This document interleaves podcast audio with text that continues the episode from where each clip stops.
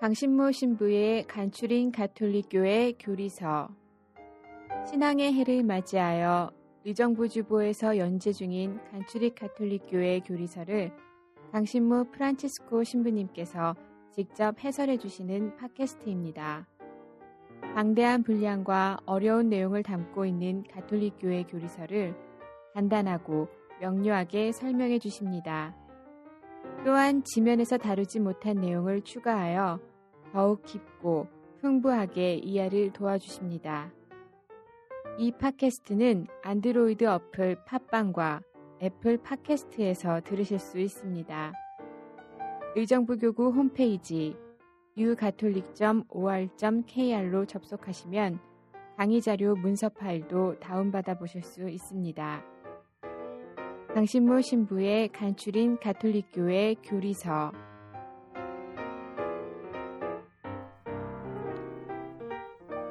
여러분 안녕하세요. 강신모 프란체스코 신부입니다. 예, 우리는 지난 시간에 예수님의 죽으심에 대해서 어, 생각을 해봤습니다. 예수님께서 우리를 위하여 죽으셨다. 이것은 어, 예수님께서 우리를 위하여 사람이 되셨다라고 하는 탄생의 신비와 그리고 죽음의 신비 그리고 이제 또 마지막으로 부활의 신비 이 세 가지 가장 중요한 신비가 이제 예수님 생애에 있어서 핵심이라고 말씀을 드렸는데요. 오늘 이야기할 주제는 어, 묻히셨다는 것과 저승에 가셨다라고 하는 두 가지 소주제입니다. 이것은 예수님의 죽으심과 이제 연결해서 나오는 것이고 예수님의 죽음만큼 이렇게 중요성이 있는 것은 아니지만 그래도 예수님께서 죽으셨다라고 하는 이 가장 중요한 주제를 보다 더 이렇게 자세하게 어, 추가적으로 설명하는 그러한 의미를 가지고 있습니다. 예, 이제 첫 번째로 예수님의 묻히심에 대해서 어, 공부를 해보도록 하겠습니다. 예수님께서 죽으셨다라고만 얘기해도 되는데 그분이 묻히셨다, 죽으시고 묻히셨다라고 이렇게 얘기하는 것은 어, 불필요한 군더더기 말처럼 보일 수도 있습니다. 그런데 사도신경은 그 성격상 굉장히 압축되어 있는 그 신앙 내용이잖아요. 거기에 이제 불필요한 군더더기 말이 들어갈 리는 없습니다. 그러니까 묻히셨다라고 하는 이 구절을 삽입할 수밖에 없었던 어, 필요성이 분명히 있었다는 얘기죠. 초대교회 시절에는 그리스도교를 공격하던 사람들이 있었는데 그 사람들은 예수님께서 부활하셨다는 것을 부인하기 위해서 또 공격하기 위해서 어, 부활을 공격하는 것보다 더 손쉬운 게 어, 그분이 죽으셨다라는 것을 공격하는 것을 어, 방법으로 사용할 수 있어요. 그러니까 부활의 전제는 뭐냐 하면 죽으시는 거거든요. 완전히 죽으신 분이어야만이 부활하셨다라는 게 이게 얘기가 되는 거거든요. 근데 부활을 하셨느냐 안 하셨냐 이거를 가지고 이건 눈에 안 보이는 내용이니까 그거 가지고 논쟁을 할 게 아니라 예수님께서 죽으셨다라고 하는 그 부분을 공격을 하려고 했던 거예요. 그러니까 예수님이 죽으셨다라고 하는데 그거는 가짜다 니들이 얘기하는 게 예수님께서 진짜로 죽으셨다는 사실을 question mark를 두는 겁니다. 그럼으로써 이제 결과적으로는 예수님의 부활 자체를 이제 인정을 안 하는 것으로 이제 방향을 잡은 것이죠. 그래서 어, 개중에는 이렇게 주장하는 사람들이 있었어요. 어, 제자들이 예수님을 다른 사람과 바꿔치기 했다. 예를 들어서 어, 예수님 그 순환 장면을 보면 예수님께서 그 십자가를 지고 가시다가 너무 힘이 드셔서 쓰러지시고 막 이럴 때 키레네 사람 시몬을 붙잡아다가 예수님의 십자가를 대신 짊어지라고 이제 하는 장면이 나오잖아요. 이제 그런 데서 이제 영감을 받아서 이제 나쁜 의미의 영감이죠. 영감을 받아서 이 공격자들은 예수님을 이렇게 다른 사람하고 바꿔치기를 해서 예수님은 싹 도망가시고 어, 엉뚱한 사람이 이제 대신 죽는 거죠. 우리 저 그 추리 소설이나 무슨 뭐 탐정 그런 그 드라마 같은 거 보면은 시체가 발견됐는데 예, 이게 딴 사람을 딴 사람 시체를 넣어놓고 막 이제 막 그러는 게 있잖아요. 이제 그런 식의 그 얘기를 하는 겁니다.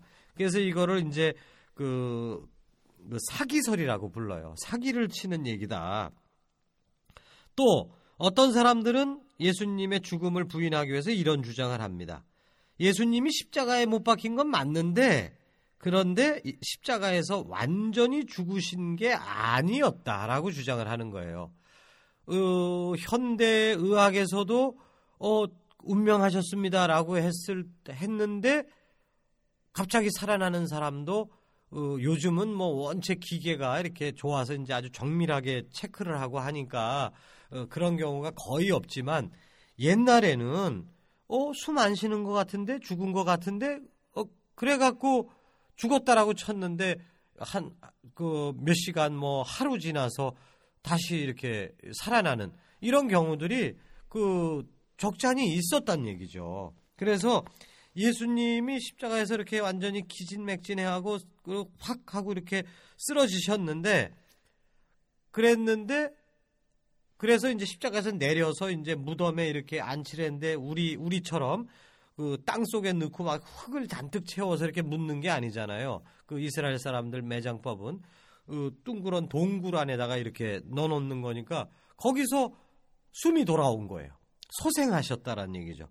그러니까 이제 완전히 죽지 않으셨기 때문에 소생한 거는 맞지만 부활했다라고 얘기할 수 없다. 이제 이런 식으로 이제 주장하는 사람들이 있었다는 겁니다.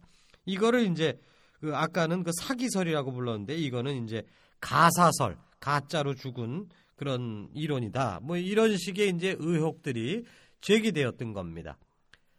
이런 공격들에 대해서 사도신경은 예수님께서 죽으셨을 뿐만 아니라 묻히셨다라고 말함으로써 예수님께서는 참으로 죽으셨다라고 선언하시는 겁니다. 십자가에서 완전히 탈진해서 의식을 잃은 정도가 아니고 그분을 무덤에 안치를 시키고 지켜봤지만 정말 죽은, 죽으신 거다 하는 것을 얘기하기 위해서 죽으셨지만 죽으셨을 뿐만 아니라 묻히셨다라고 하는 구절을 어, 넣었다는 것이죠. 그래서 예수님의 죽으심에 관한 것은 정말로 이분은 죽으셨다라고 하는 것에 강조법이라고 여러분들이 생각을 하시면 이제 쉽게 이해를 할 수 있다고 보겠습니다.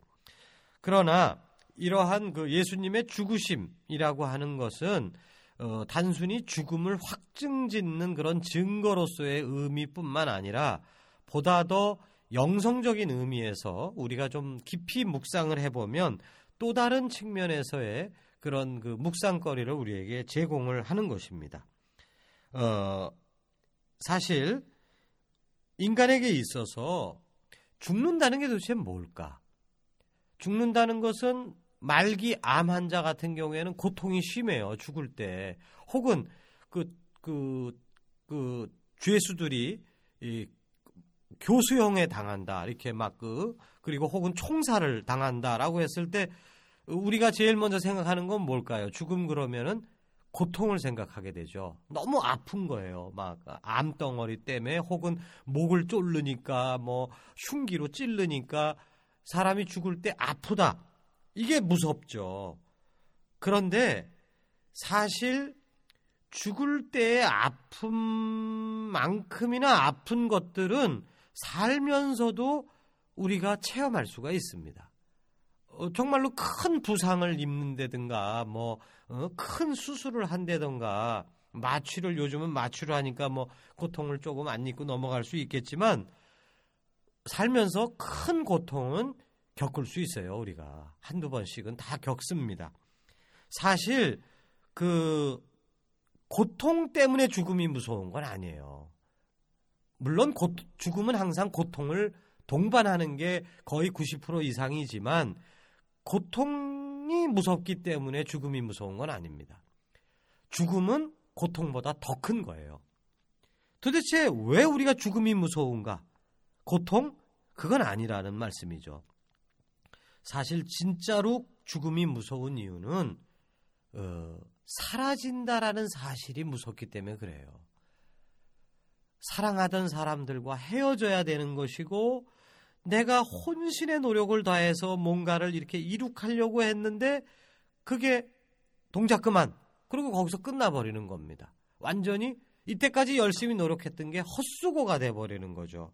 모든 것이 사람들로부터 잊혀지고 소중했던 것들이 사라지고 더 나아가서 우리 인생 전체가 허무한 것이구나. 그래서 전도서에서 코헬렛이죠. 요즘은 코헬렛서에서 헛되고 헛되도다. 라고 얘기를 할 수밖에 없는 겁니다. 인생 전체가 죽음 앞에서 정말 손안에 쥐인 그 모래알처럼 그냥 사라져 가 버리는 거예요. 그거를 생각하면 정말로 두려운 겁니다. 걷잡을 수 없이 두려운, 두려운 거예요. 그렇기 때문에 예수님께서 죽으셨다. 우리는 흔히 예수님의 죽음을 생각할 때는 그 저 어렸을 때 초등학생 때 교리실에서 이제 교리 공부할 때 보면 예수님이 얼마나 우리 때문에 저렇게 고통을 당하셨는지 뭐 가시관이 얼마나 고통 사실 그 가시관 쓰는 게 아프면 얼마나 아팠겠어요. 어? 그냥 주사 하나 맞고 하는 채찍질 몇 번 당하는 그거 정도죠. 그리고 뭐 채찍질 당하신 거, 뭐, 어, 옷 뺏김을 당하신 거, 십자가에 그 다음에 못을 땅땅땅 치는 거, 뭐, 그 얼마나 고통스럽냐 막 이런 얘기를 하는데 사실 말기 암 환자 한 사람이 겪는 고통만도 사실은 못한 겁니다. 예수님이 당한 고통이. 그러니까 그 예수님의 죽음에 대해서 우리가 묵상을 할 때는 고통, 고통 자꾸만 얘기하는데 그거는 물론 고통이 맞긴 맞습니다. 그러나 그 고통은 육체적인 고통이 아니에요. 그거는 작은 고통입니다. 그야말로. 진짜 고통은 영혼의 고통이에요. 예수님께서 사랑하시는 사람들을 위해서 모든 것을 다 내어주고 하는데 사람들이 다 등을 돌리고 배신당할 때 그리고 그렇게 열심히 노력해서 이렇게 키워낸 제자들이 예수님 붙잡힐 때다 도망가 버리고 하는 그런 상황들 그런 거 안에서 내가 잊혀지고 사라지고 험으로 돌아간다라고 했을 때 그것이야말로 진짜로 인간 영혼이 겪는 진정한 고통입니다. 이것이 바로 그 무덤에 묻혔다라고 하는 이 표현 안에 담겨져 있는 느낌인 거예요. 느낌 아니까 어? 이 느낌 어? 그 느낌을 인간의 이 느낌을 어떻게 표현하겠어요? 어, 그러기 때문에 애둘러서 표현을 하는 거죠. 상징적인 언어로 무덤에 묻혔다. 허무로 끝나버리셨다. 예수님의 인생 자체가. 그것을 우리가 묵상할 수 있는 겁니다. 그렇기 때문에 예수님은 우리 인간들을 이해하실 수 있을까요? 없을까요? 이해하실 수 있어요. 왜? 우리 인생살이 전체가 무덤에 묻혀서 썩어서 사라져버리는 허무한 인생입니다. 근데 하느님은 어떤 분이셔요? 영원 불변하신 분이에요. 그러면 영원 불변하시는 분이 그 봄에 피었다가 가을에 시드는 그런 그 한 폭이 풀 같은 우리 인생살이 이 허무한 인생살이를 이해하실 수 있겠어요, 없겠어요? 못 하시죠. 그러나 예수님은 이해하십니다. 왜? 그분도 죽으셨을 뿐만 아니라 무덤에 묻히셔서 허무하게 사라지는 그 체험을 하셨기 때문에 이 허무한 인생들이 느끼는 이 느낌을 예수님도 느끼실 수가 있는 거예요. 공감하실 수가 있다는 것이죠. 이것이 우리들에게 정말 어떤 그 동료 의식, 이것을 예수님한테서 우리가 찾아볼 수가 있다라는 말씀을 드리고 싶습니다. 예, 이제 두 번째 주제, 저승에 가시오. 이 구절을 설명하기에 앞서서 이 저승이라는 개념부터 명확히 해야 됩니다. 사도신경에서 말하는 저승은 오늘날 우리가 생각하는 신자들이 흔히 생각하는 지옥과는 다른 개념이에요. 지옥은 사람들이 살다가 죽었을 때 예, 하느님을 거부하고 이웃을 그못 살게 군 그런 악인들이 심판을 받고 가는 곳이죠. 어, 그렇지만 저승은 그런 개념이 아닙니다. 저승은 악인이든 의인이든 상관없이 죽은 이들이라면 누구나 가야 하는 망자들의 나라예요. 이게 무슨 소린가? 자, 예수님을 기준으로 예수님 이후에, 그러니까 우리들이죠. 우리들은 예수님 이후에 예수님의 은혜를 받습니다. 그러기 때문에 우리가 죽게 되면 그 예수님으로부터 심판을 받는 거예요. 그래서 착한 사람은 천국 가고 연옥 가고 그 다음에 악인은 지옥 가는 이러한 그 결정이 나는데 예수님 이전에 죽은 사람들, 예수님 이전에 죽은 사람들은 그 구원의 가능성이 없습니다. 이제 뭐 완전히 없다는 얘기는 아니에요. 이따가 이제 얘기를 하겠는데 왜 우리들은 누구를 통해서 그 천국에 가느냐, 구원을 받을 수 있느냐, 그건 예수님을 통해서만입니다. 그러면 예수님 이전에 태어나서 죽었던 사람들은 예수님을 통해서 갈 수가 없기 때문에 아무리 착한 일을 한 사람도 판단 보류 상태에 미결수로 끝나는 거예요. 왜? 심판자가 아직 오시질 않으셨어요. 판사님이 아직 도착을 안 한 겁니다. 그러니까 예수님 이전에 태어난 사람들도 선한 사람과 악한 사람의 구별은 분명히 있었을 거예요. 그러나 판결이 없다는 것이죠. 그 이루어지질 않는 겁니다. 심판자가 아직 안 오셨으니까. 그렇기 때문에 착한 사람이건 나쁜 사람이건 미결 감방에 가듯이 가는 거예요. 그게 어디냐? 저승입니다. 반면에 예수님이 오신 다음부터는 즉각 즉각 판결이 이루어지는 거예요. 어? 그러니까 착한 사람은 그 즉시에서 미결 감방에 가는 게 없이 죽으면 곧장 너는 천국 가라. 너는 지옥 가라. 너무 이제 동화책처럼 지금 제가 설명하고 있지만 이게 뭐 맞는 얘기예요. 이거 틀린 얘기가 아닙니다.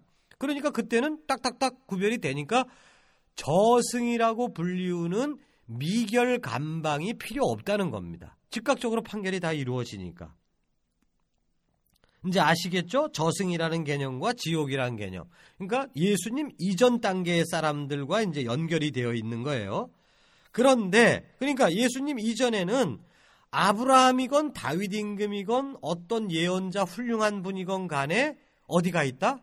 저승에 가 있는 겁니다. 죽은 이들의 세상. 악한 사람하고 섞여서 있는 거예요. 그런데 이제 예수님이 죽으시고 묻히시고 그리고 어떻게 하셨다? 저승에 가셨다는 겁니다. 비로소 재판관으로서 미결 감방을 방문하셨다는 거예요. 저승에 가셔서 이제 이 저승에서 선한 사람과 악한 사람의 판결이 이루어지는 것입니다. 이로써 그 물론 이제 저승에 가셨다라고 하는 것은 이제 첫 번째로 이처럼 그 그동안 예수님 이전까지 살았던 모든 사람들이 제대로 된 판결을 받지 못하고 대기 상태에 있는 사람들을 판결해 주시기 위해서 저승에 가셨다. 이게 첫 번째 이유입니다. 두 번째 이유는 보다 영성적인 깊은 의미를 담고 있는 건데 이것은 바로 예수님께서는 저승에 가심으로써 당신의 육화 사건을 완성하셨다라고 하는 의미를 가지고 있습니다. 예수님은 성자 하느님이시지만 우리를 구원하시기 위해서 당신을 낮추시고 낮추셔서 이 땅에 오셨어요. 그래서 우리들 곁에 오신 거죠. 그런데 여기서 그치지 않고 더 내려가시는 거예요. 땅보다 더 밑으로 내려가시는 겁니다. 어디죠? 땅 속. 어, 그 물론 저승이 뭐 반드시 공간적인 의미로 땅 속에 있다라고 하는 것은 그 옛날식의 그런 생각이지만 아무튼 더 낮은 차원으로 더 그 불쌍한 차원으로 내려가셨다는 겁니다. 죽어서 아무런 희망 없이 마냥 기다리고만 있는 그들 안으로 더 낮춰서 내려가셨다는 것이죠. 그래서 죽은 이들의 땅에까지 내려가셨고 사실 사람들은 여러 가지 어려움을 겪고 뭐 불쌍하고 그런 측면이 많지만 우리들 사람들은 그래도 우리는 살면서 희망이라는 게 있어요. 살면서 뭔가 행실을 바꿀 가능성, 뭐, 뭐, 뭐, 사랑을 서로 주고받을 수 있는 가능성, 뭐, 이런 것들, 이런 가능성을 가지고 있습니다. 살아있는 우리들은. 반면에 저승에 가 있는 영혼들은 이미 모든 게 종료돼 버렸고, 그냥 마냥 기다리고만 있는 상황이니까 희망이라는 게 사실은 없는 거예요. 어떻게 좀 뭐가 바뀔까 뭐 이런 게 없는 거죠. 그러니까 사실은 살아있는 우리보다 더욱더 비참하고 불쌍한 사람들입니다.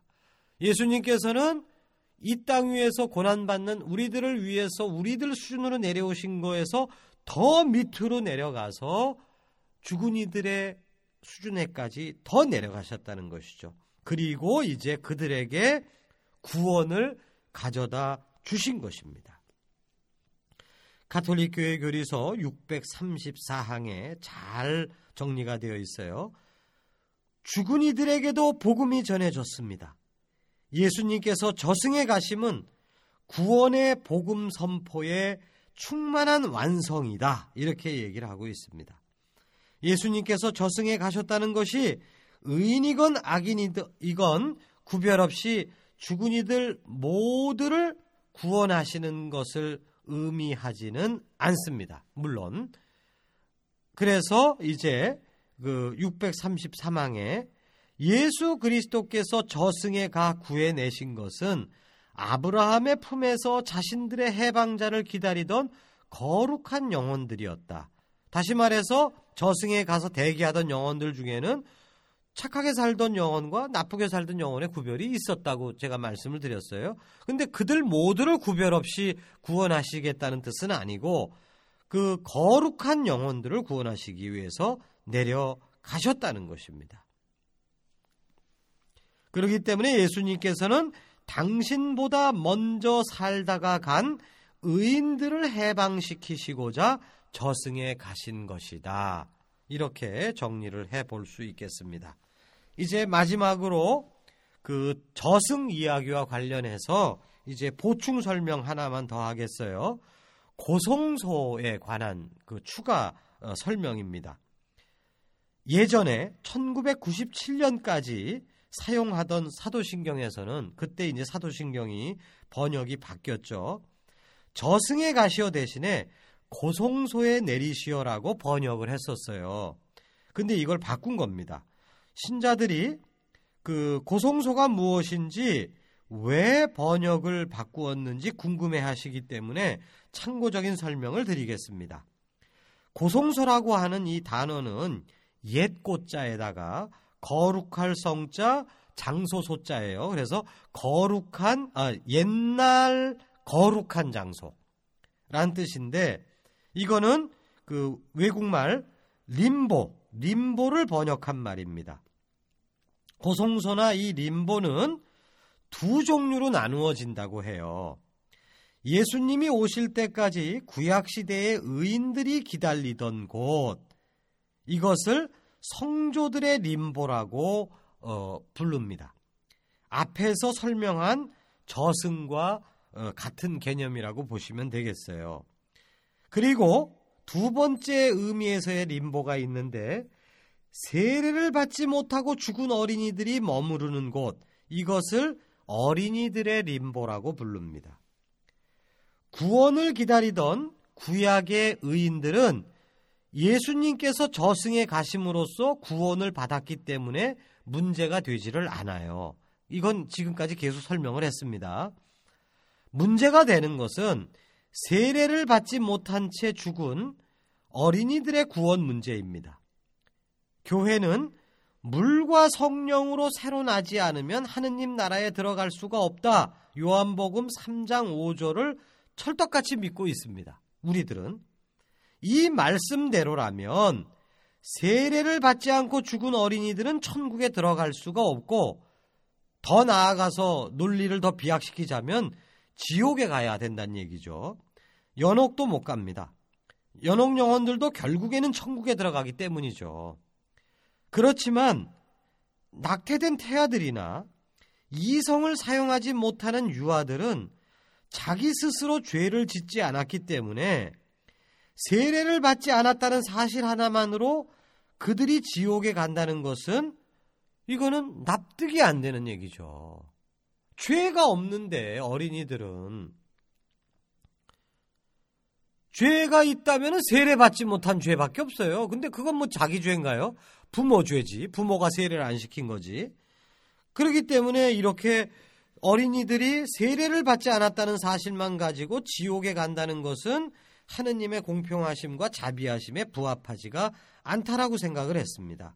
그러므로 토마스 아키나스와 같은 신학자들은 이런 어린이들이 천국에는 들어갈 수 없지만 그렇다고 지옥에 가지도 않는다. 그러면 뭐냐?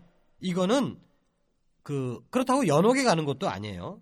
그러면 우리가 알기로는 죽은 영혼은 천국, 지옥, 연옥 셋 중에 하나로 가야 되는데 토마스 아키나스 같은 신학자 의견으로는 그것과 구별되는 제4의 상태가 있다라고 보는데 그게 림보입니다. 그래서 이 세례받지 못하고 죽은 어린이들은 림보로 간다라고 보는 거예요. 또그 어, 예수님 이전에 살았던 그 의인들도 마찬가지로 림보를 가는 거죠. 그래서 이 어린이들은 행복한 상태를 어, 림보에서 이 어린이들은 행복한 상태를 누립니다. 다만 이 행복은 림보에서 누리는 행복은 천국의 행복에는 미치지 못하는 불완전한 행복이라고 이제 규정을 졌어요. 이건 어디까지나 신학자의 설명입니다. 교회의 믿을 교리는 아니에요. 아무튼 세례받지 않고 죽은 어린이는 천국에 못 간다라는 점에서는 어, 일반적으로 사람들이 생각했던 거나 토마스 아키나스 같은 신학자가 설명하는 거나 그 동일한 결론입니다. 그렇기 때문에 못 가도 림보를 간다고 쳐도 천국만은 못 하는 거니까 그러니까 부모들에게 이제 얘기하는 거죠. 그러니까 유아세례 빨리 줘야 된다. 이런 설명을 옛날에 했던 건데 그런데 이와 같은 림보 또는 고송소에 관한 내용은 교회의 공식적인 교리가 아니라 일부 신학자들의 생각입니다. 가톨릭 교회 교리서에서는 림보에 관한 언급이 전혀 나오지 않습니다. 이제 개정된 이제 카톨릭 교회 교리서죠. 따라서 한국 교회는 고송소에 내리시고라는 표현이 잘못된 번역이라고 결론을 내렸고 그래서 저승의 가시어로 개정하게 된 것입니다. 이 부분엔 조금 헷갈리시니까 그 헷갈리시면 모르고 패스해도 돼요. 참고로 2007년에 교황청 국제신학위원회에서는 세례받지 않고 죽은 유아의 구원에 대한 희망이라는 문헌을 발표했는데 여기서 세례받지 않고 죽은 어린이들도 천국에 들어가는 것을 희망할 수 있다라고 선언을 했습니다. 인간의 구원을 세례를 받았느냐 안 받았냐 하는 것보다는 하느님의 무한하신 자비라는 관점에서 바라보도록 촉구하고 있는 것입니다. 예, 여러분 잘 들어주셔서 감사합니다.